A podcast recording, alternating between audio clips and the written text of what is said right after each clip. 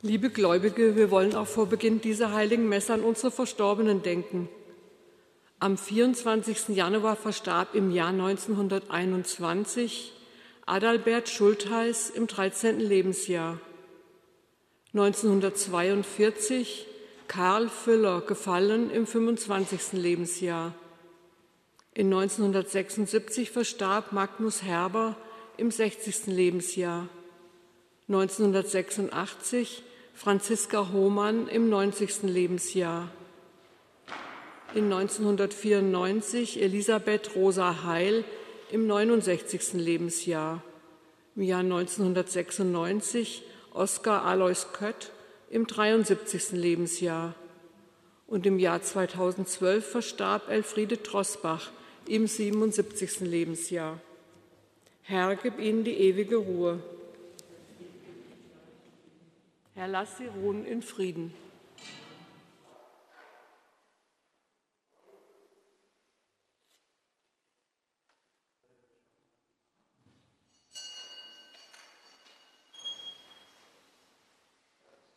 Im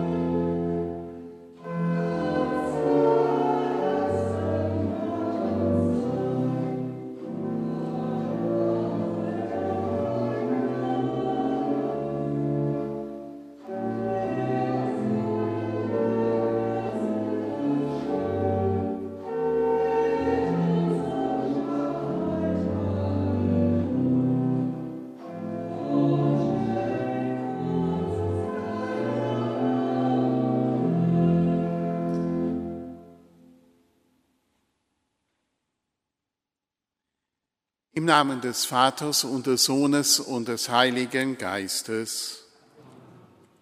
Der Herr sei mit euch. Liebe Schwestern und Brüder, jetzt ist die Zeit, jetzt ist die Stunde, heute wird getan oder auch vertan. So heißt es in einem Lied. Jeder Tag stellt uns vor neue Herausforderungen. Wir müssen uns immer wieder neu entscheiden. Gerade in dieser Zeit ist das so. Und Jesus ruft heute Menschen in seine Nachfolge. Er beruft einfache, vermeintliche kleine Leute. Zunächst sind es Fischer, die sich von Jesu Botschaft anstecken lassen im wahrsten Sinne des Wortes und alles zurücklassen und ihm nachfolgen. Er hilft ihnen, neue Wege zu gehen, Umbrüche zu gestalten, ich werde noch davon sprechen in diesem Gottesdienst. Bitten wir den Herrn, dass er auch unsere Wege mit uns zeigt, wie wir gehört haben im Eingangslied. Bitten wir ihn aber zunächst um sein Erbarmen im Kyrie. Herr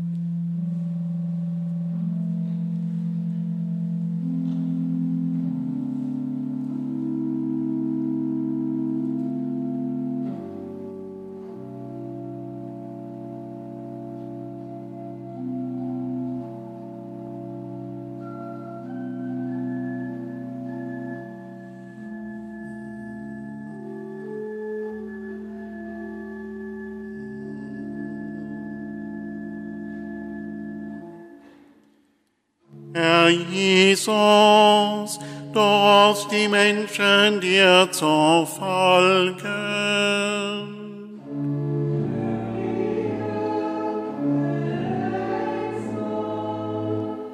Du sendest sie als deine Boten.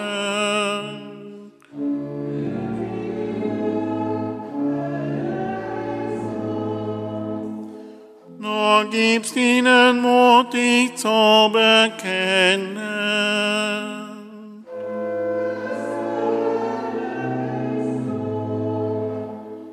Den Armen und Kranken bringen sie deine Liebe.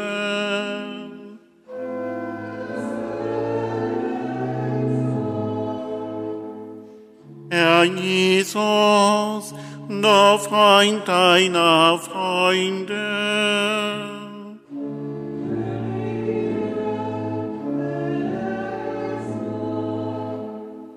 Du bist verherrlicht in deinen Heiligen.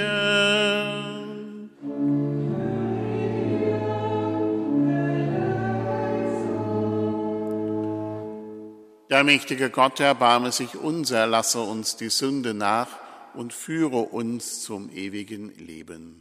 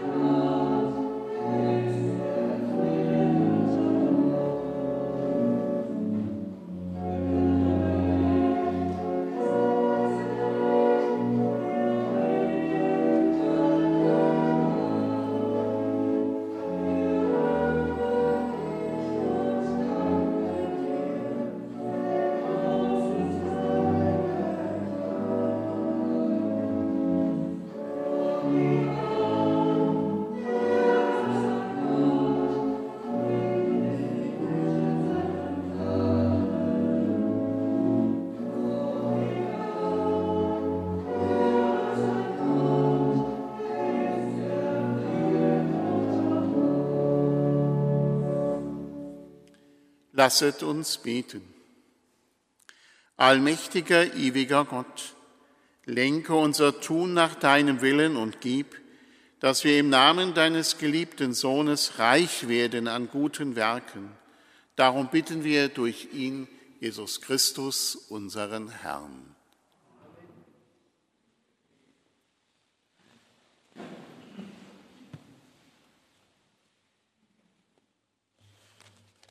Lesung aus dem Buch Jona. Das Wort des Herrn erging an Jona. Mach dich auf den Weg und geh nach Ninive, der großen Stadt, und rufe ihr all das zu, was ich dir sagen werde. Jona machte sich auf den Weg und ging nach Ninive, wie der Herr es ihm befohlen hatte. Ninive war eine große Stadt vor Gott. Man brauchte drei Tage, um sie zu durchqueren. Jona begann, in die Stadt hineinzugehen. Er ging einen Tag lang und rief, noch 40 Tage und Ninive ist zerstört. Und die Leute von Ninive glaubten Gott. Sie riefen ein Fasten aus für all, und alle, groß und klein, zogen Bußgewänder an. Und Gott sah ihr Verhalten. Er sah, dass sie umkehrten und sich von ihren bösen Taten abwandten. Da reute Gott das Unheil, das er ihnen angedroht hatte, und er tat es nicht. Wort des lebendigen Gottes.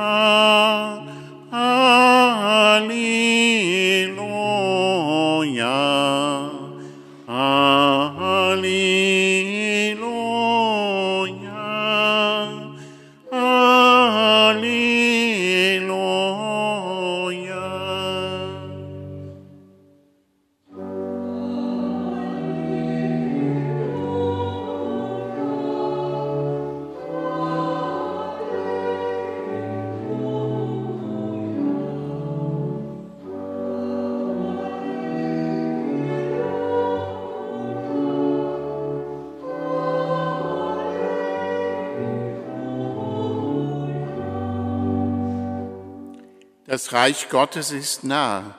Kehrt um und glaubt an das Evangelium.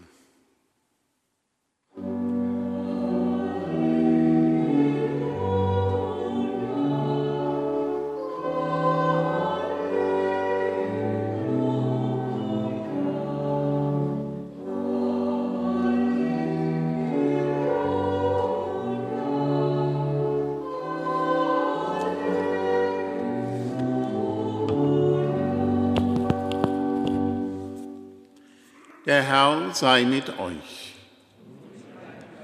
Aus dem heiligen Evangelium nach Markus. Nachdem man Johannes den Täufer ins Gefängnis geworfen hatte, ging Jesus wieder nach Galiläa. Er verkündete das Evangelium Gottes und sprach, die Zeit ist erfüllt, das Reich Gottes ist nah. Kehrt um und glaubt an das Evangelium. Als Jesus am See von Galiläa entlang ging, sah er Simon und Andreas, den Bruder des Simon, die auf dem See ihre Netze auswarfen. Sie waren nämlich Fischer. Da sagte er zu ihnen, kommt her, folgt mir nach. Ich werde euch zu Menschenfischern machen. Sogleich ließen sie ihre Netze liegen und folgten ihm. Als er ein Stück weiter ging, sah er Jakobus, den Sohn des Zebedäus, und seinen Bruder Johannes. Sie waren im Boot und richteten ihre Netze her.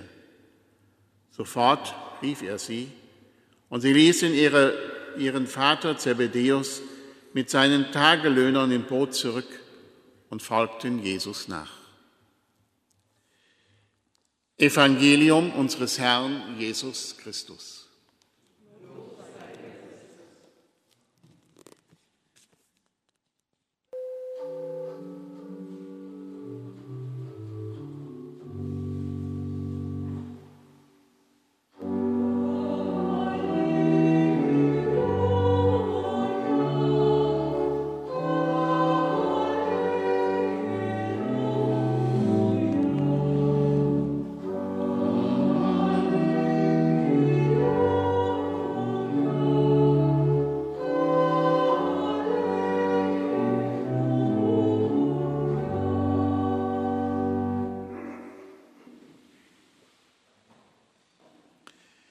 Liebe Schwestern und Brüder,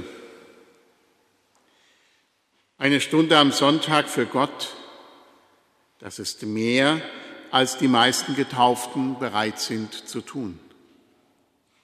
Doch was bedeutet diese Zeit mit Gott für meinen Alltag? Habe ich in den Tagen zwischen den Sonntagen auch auf Gott hin mein Inneres geöffnet. Am Beginn seines öffentlichen Wirkens zieht Jesus durch Galiläa, um das Evangelium Gottes zu verkünden. Und am See von Galiläa sieht er Fischer bei der Arbeit. Zunächst eben die Brüder Simon und Andreas und etwas später Jakobus und dessen Bruder Johannes. Für diese Männer war Alltag. Wie jeden Tag stehen die routinemäßigen Arbeiten an. Netze flicken und richten, Netze auswerfen, wieder einholen. Damit sind sie voll und ganz beschäftigt, verdienen als Fischer den Lebensunterhalt für sich und ihre Familien. Und da, man muss sich das auf der Zunge zergehen lassen. Da kommt dann Jesus vorbei. Vielleicht hatten sie schon mal von ihm gehört. Und er sagt, folgt mir nach. Die lassen ihre Letze liegen, stehen auf, als wäre nichts. Die Frage nach ihren Familien, die wird überhaupt gar nicht gestellt. Und die Frage, wie es mit dem Lebensunterhalt weitergeht, die bekommt keine Antwort. Aber wichtig ist im Evangelium die Initiative. Die geht von Jesus aus. Es entsteht sogleich auch ein Dialog, auch von dem wird nicht groß berichtet. Ein Dialog, ein innerlicher Dialog. Denn Jesus muss eine große Aura gehabt haben um sich, eine unwahrscheinliche Ausstrahlung, sodass sie wirklich alles stehen und liegen ließen und mit ihm gingen. Er muss so einen inneren Zauber in sich getragen hat. Die Antwort auf seine Fragen lagen in ihrem Tun. Sie lassen ihre Netze liegen und gehen tatsächlich hinter Jesus her. Wir sprechen in diesem Zusammenhang gewöhnlich von der Berufung der ersten Jünger. Das war in der Tat ein bedeutsames Ereignis. Wenn wir den Weg Jesu und seine Wirkungsgeschichte in über zwei Jahrtausenden bedenken. Die Jünger Jesu, seine Schüler, Zeugen seiner Worte und Taten zu Lebzeiten, haben nach seinem Tod und seiner Auferstehung maßgeblich dazu beigetragen, dass das Evangelium Gottes im damals bekannten Lebensraum eben weitergetragen wurde.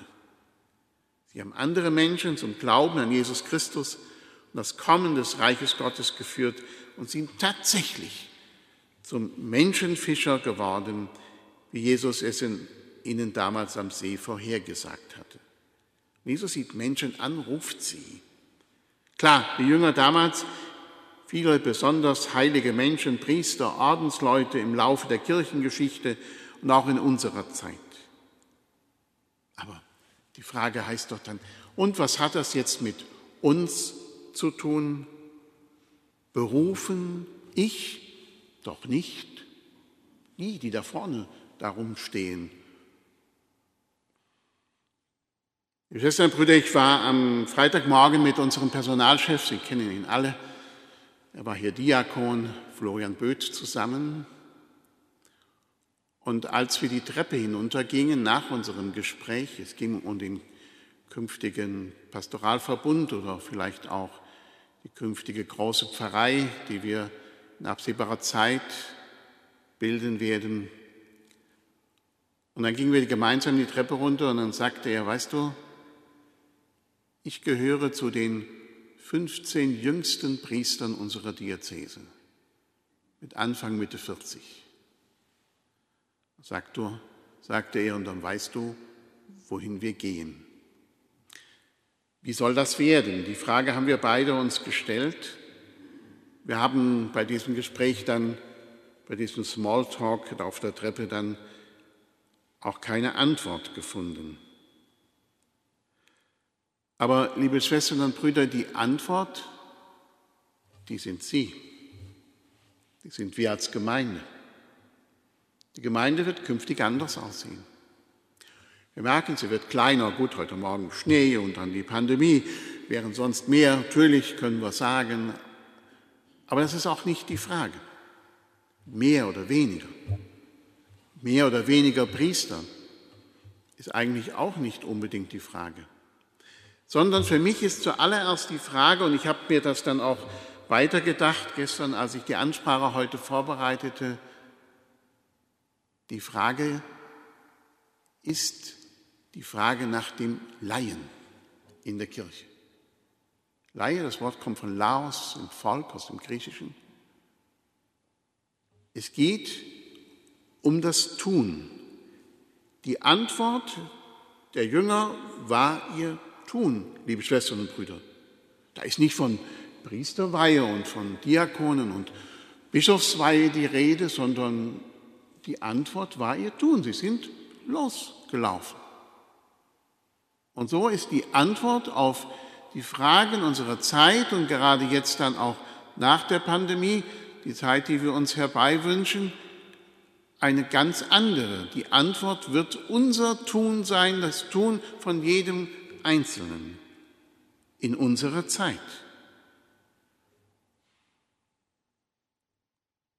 Und da kann jeder, liebe Schwestern und Brüder, ich werde in 15 Jahren sicher nicht mehr hier an dieser Stelle stehen, vielleicht so als Ruhestandsgeistlicher halte ich den einen oder anderen Gottesdienst, das mag sein.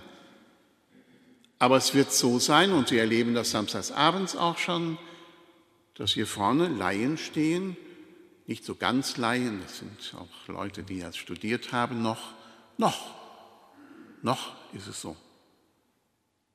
In 15 Jahren wird das anders aussehen. Da werden Sie, der eine oder andere von Ihnen, wird hier vorne stehen ohne ein großes theologisches Studium und wird mit der Gemeinde, die dann noch kleiner geworden ist, das Wort Gottes bedenken, vielleicht auch im Gespräch miteinander. Man wird sprachfähiger werden, man wird über seinen Glauben reden, den Glauben austauschen, eine Erzählgemeinschaft, von der unser Bischof immer wieder spricht. Das wird eine andere Gemeinde sein. Aber, liebe Schwestern und Brüder, die Gemeinde wird nicht schlechter sein. Sie wird viel tiefer sein, weil man sich über den Glauben austauscht. Und es werden auch keine Pfarrgemeinden mehr da sein. Natürlich große Gemeinden, da spricht jeder darüber. Der Bischof spricht immer wieder davon. Ich finde das sehr gut und ich glaube, das wird auch die Zukunft sein. Es wird mehr geistliche Zentren geben. Geistliche Zentren, aber nicht gemessen an der Größe der Kirche, sondern dort, wo geistliche Menschen zu Hause sind, wird es geistliche Zentren geben. Die werden sich dann bilden. Und gestern Abend sprach ich mit jemandem, das war auch ein hochinteressantes Gespräch. Er sagte, weißt du, Fulda ist eigentlich mit seinen Bergen rundherum und seinen früheren Propsteien geschichtlich gewachsen wie die sieben Hügel von Rom. So haben wir um Fulda herum sieben Hügel, die früher die geistlichen Zentren bildeten. Johannesberg, erzähle sie dann auf, nicht? Johannesberg, Schulzenberg, Andreasberg, Frauenberg, Michaelsberg, Petersberg und der Florenberg. Das waren die geistlichen Zentren. Und ich sage Ihnen, wir werden da wieder hinkommen. Und da werden sich Menschen versammeln und werden sich über ihren Glauben austauschen. Und da ist dann die Berufungsfrage gestellt, liebe Schwestern und Brüder, an jeden und jede einzelne von uns, welche Rolle wirst du da spielen? Aber nicht im Sinne von Rolle, sondern von Berufung. Welche Berufung hast du in diese Gemeinde hinein ohne Weihe? Und dann wird man auch nicht mehr von der Priesterweihe der Frau reden und solche Dinge. Das sind alles Fragen die Schwestern und Brüder. Die stellen sich überhaupt nicht mehr in der künftigen Kirche.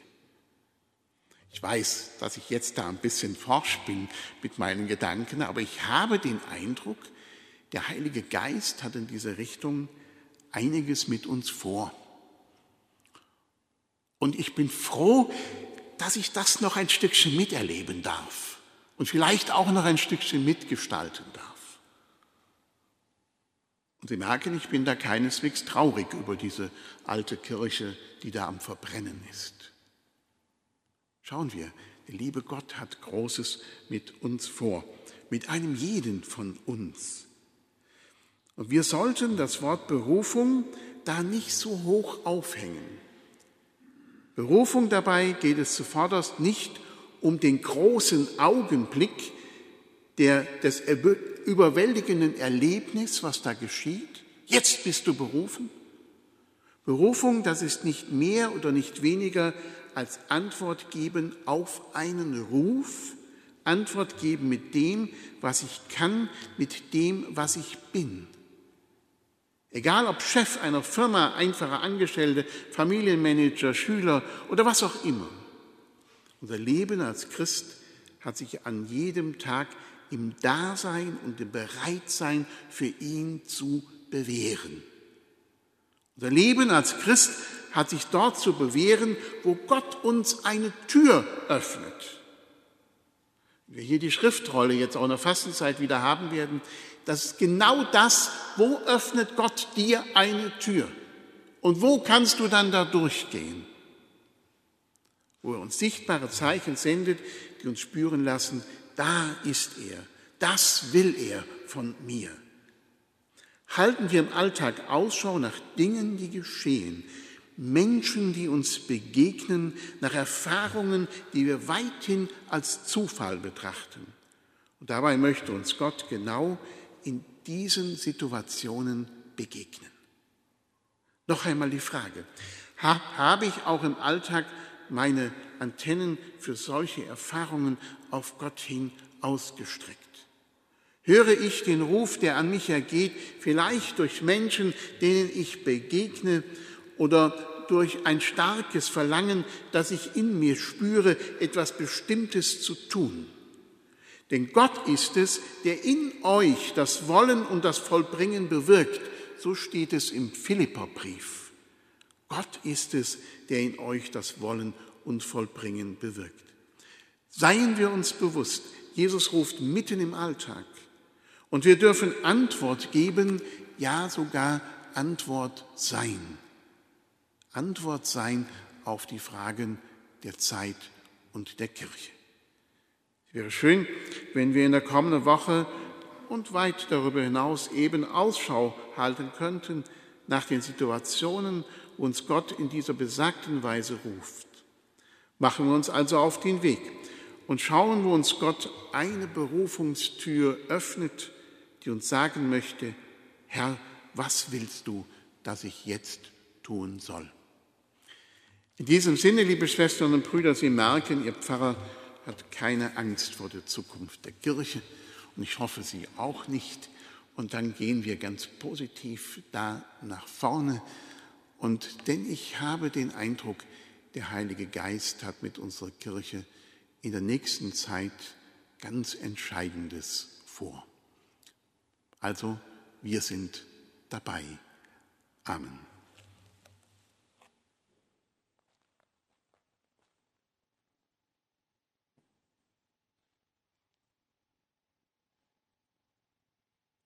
So wollen wir dann, liebe Schwestern und Brüder, auch unseren Glauben in diesem Sinne erneuern. Ich glaube an Gott, den Vater, den Allmächtigen, den Schöpfer des Himmels und der Erde, und an Jesus Christus, seinen eingeborenen Sohn, unseren Herrn, empfangen durch den Heiligen Geist, geboren von der Jungfrau Maria, gelitten unter Pontius Pilatus gekreuzigt, gestorben und begraben, hinabgestiegen in das Reich des Todes, am dritten Tage auferstanden von den Toten, aufgefahren in den Himmel. Er sitzt zur Rechten Gottes des allmächtigen Vaters. Von dort wird er kommen, zu richten die Lebenden und die Toten. Ich glaube an den Heiligen Geist, der heilige katholische Kirche, Gemeinschaft der Heiligen Vergebung der Sünden, Auferstehung der Toten und das ewige Leben.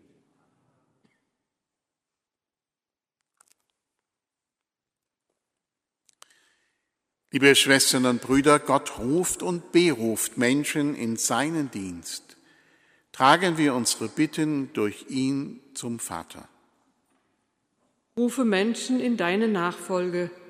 Lass sie deinen Ruf in ihrem Leben hören und wecke in ihnen das Vertrauen, dass du sie auf den Weg des Lebens führst. Christus, höre uns. Christus, erhöre uns.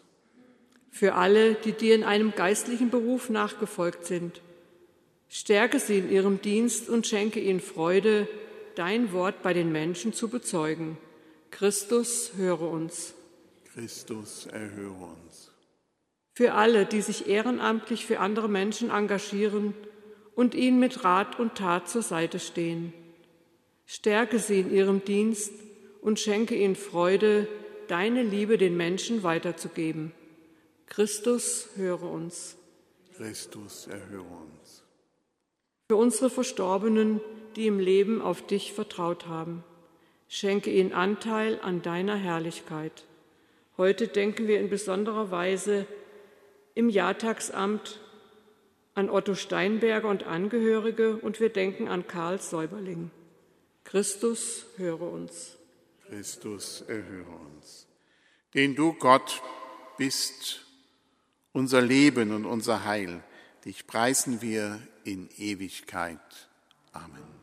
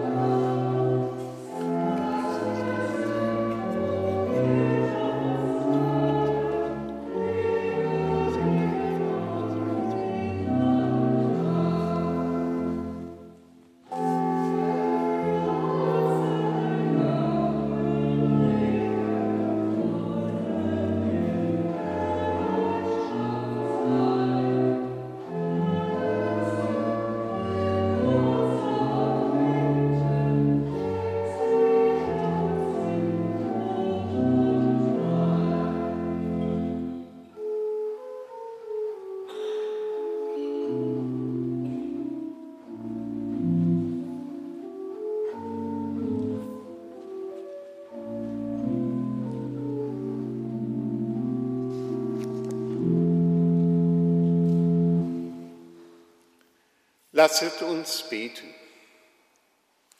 Herr, nimm unsere Gaben an und heilige sie, damit sie uns zum Sakrament der Erlösung werden, das uns Heil und Segen schenkt. Darum bitten wir durch ihn, Christus, unseren Herrn. Der Herr sei mit euch. Erhebet die Herzen. Lasset uns danken dem Herrn, unserem Gott. Wir danken dir, Vater, Herr des Himmels und der Erde, und preisen dich durch unseren Herrn Jesus Christus. Durch ihn, dein Wort, hast du die Welt geschaffen und lenkst sie in deiner Weisheit. Ihn, deinen menschgewordenen Sohn, hast du uns zum Mittler gegeben. Er hat deine Botschaft verkündet und uns gerufen, ihm zu folgen. Er hat uns erlöst durch sein Kreuz und mit deinem Geiste besiegelt. Er ist der Weg, der uns zu dir führt. Er ist die Wahrheit, die uns frei macht. Er ist das Leben und erfüllt uns mit Freude. Durch ihn führst du deine Söhne und Töchter zusammen zu einer einzigen Familie. Darum rühmen wir jetzt und in Ewigkeit dein Erbarmen und singen mit den Chören der Engel das Lob deiner Herrlichkeit.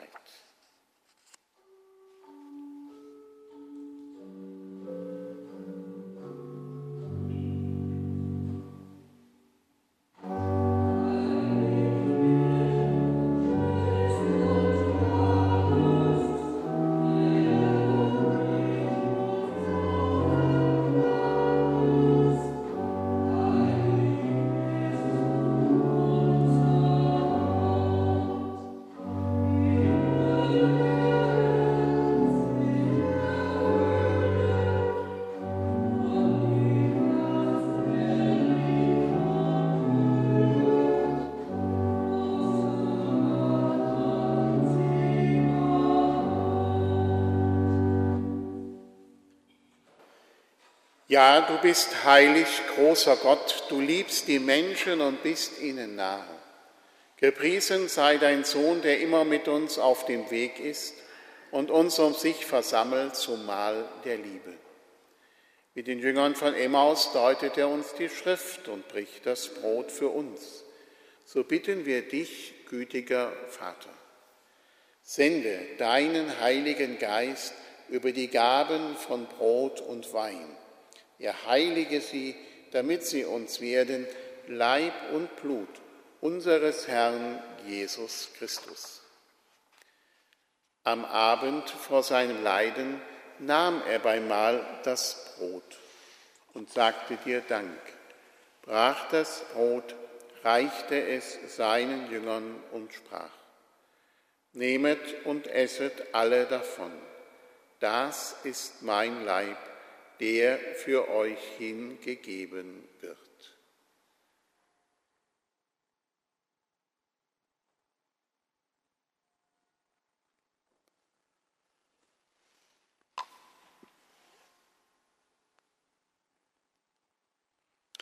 Ebenso nahm er nach dem Mahl den Kelch, dankte wiederum, reichte ihn seinen Jüngern und sprach, Nehmet und trinket alle daraus. Das ist der Kelch des neuen und ewigen Bundes, mein Blut, das für euch und für alle vergossen wird zur Vergebung der Sünden. Tut dies zu meinem Gedächtnis.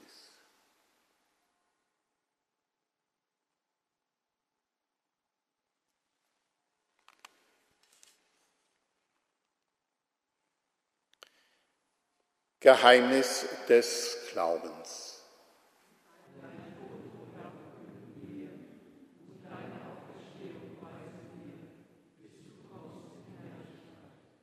Darum, gütiger Vater, feiern wir das Gedächtnis deines Sohnes, der uns erlöst hat. Durch sein Leiden und seinen Tod am Kreuz hast du ihn zur Herrlichkeit der Auferstehung geführt und ihn erhöht zu deiner Rechten. Wir verkünden dieses Werk deiner Liebe, bis er wiederkommt und bringen dir das Brot des Lebens und den Kelch des Segens dar. Wir feiern das Opfer Christi, das er uns anvertraut hat. Er hat sich für uns hingegeben und schenkt uns Anteil an seinem Leib und Blut. Wir bitten dich, schau gütig auf die Gabe deiner Kirche und gib, dass wir im Geist deiner Liebe für immer verbunden bleiben mit ihm und untereinander. Barmherziger Gott, schenke uns durch die Teilnahme an dieser Feier den Geist, der uns mit Leben erfüllt. Erneuere uns nach dem Bild deines Sohnes. Stärke unsere Einheit mit deinem ganzen Volk, mit unserem Papst Franziskus, unserem Bischof Michael, mit allen Bischöfen, Priestern und Diakonen, und mit allen Männern und Frauen, die zu einem Dienst in der Kirche bestellt sind. Lass uns alle die Zeichen der Zeit verstehen und uns mit ganzer Kraft für das Evangelium einsetzen. Mach uns offen für das, was die Menschen bewegt, dass wir ihre Trauer und Angst, ihre Freude und Hoffnung teilen und als treue Zeugen der frohen Botschaft mit ihnen dir entgegengehen. Vater, erbarme dich unserer Brüder und Schwestern, die im Frieden Christi heimgegangen sind, und aller Verstorbenen, deren Glauben du alleine kennst.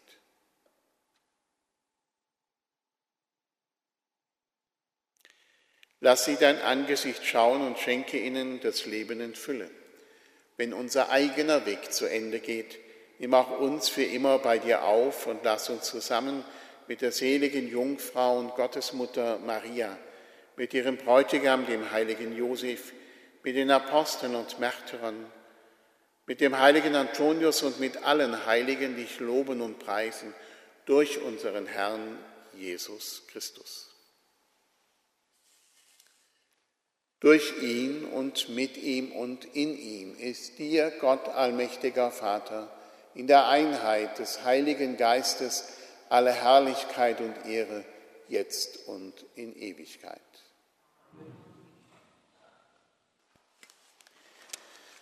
Wir haben den Geist empfangen, der uns zu Kindern Gottes macht. Deshalb dürfen wir voll Vertrauen beten, die Jesus uns zu beten gelehrt hat.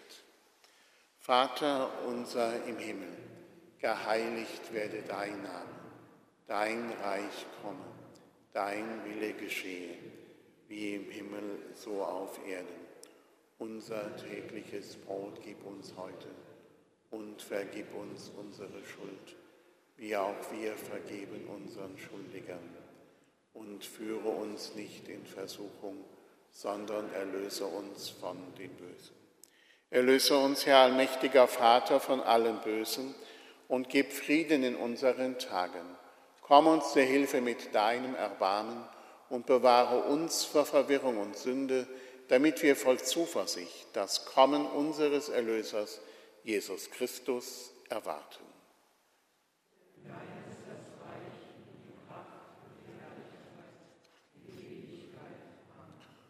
Unser Jesus Christus hat uns den Heiligen Geist gesandt, damit er die Kirche aus allen Völkern in Einheit und in Liebe zusammenfüge. Deshalb bitten wir.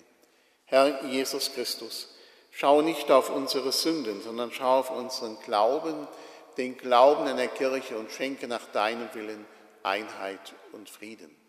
Der Friede des Herrn sei allezeit mit euch. Denken einander ein Zeichen des Friedens.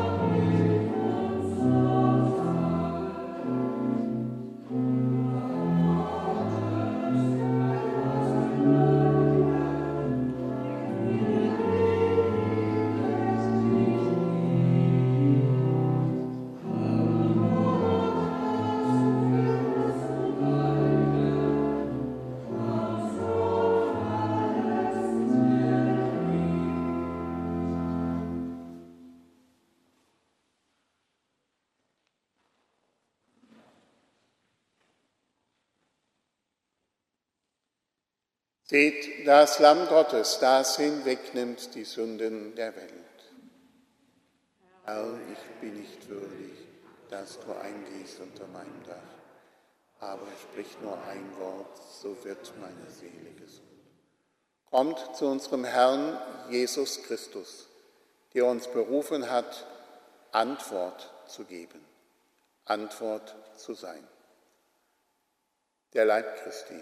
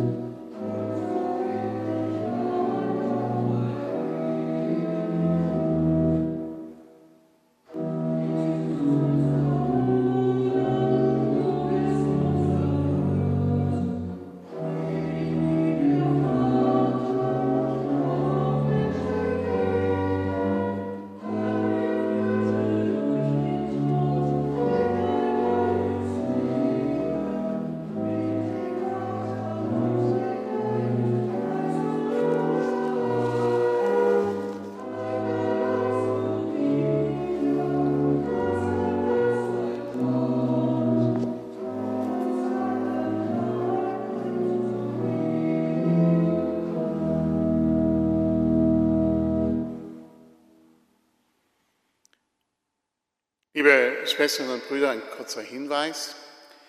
Künftig werden wir laut Bistum auch in unserem Gottesdienst diese FFP2-Masken tragen müssen oder auch eine medizinische Maske, wie viele sie auch schon haben. Wenn es jetzt am Wochenende noch nicht so ganz so war, kein Problem, denn die Stoffmasken haben ausgedient. Ja, und es ist wichtig, dass wir uns auch daran halten. Und wir haben jetzt auch, Sie haben gemerkt, heute Morgen kein einziger Messdiener. Wir haben unsere Dienstbesprechungen miteinander besprochen, dass wir, weil die Infektionszahlen jetzt so hoch gehen und scheinbar auch Kinder und Jugendliche relativ infektiös sind, beziehungsweise auch Infektionen weitertragen können. Anders als bei der ersten Variante scheinbar. Deswegen sind wir, dazu übergegangen, auch keine Messdiener mal in den nächsten vier Wochen bis Ende Februar auch am Altar zu haben. Nicht, dass Sie sich wundern.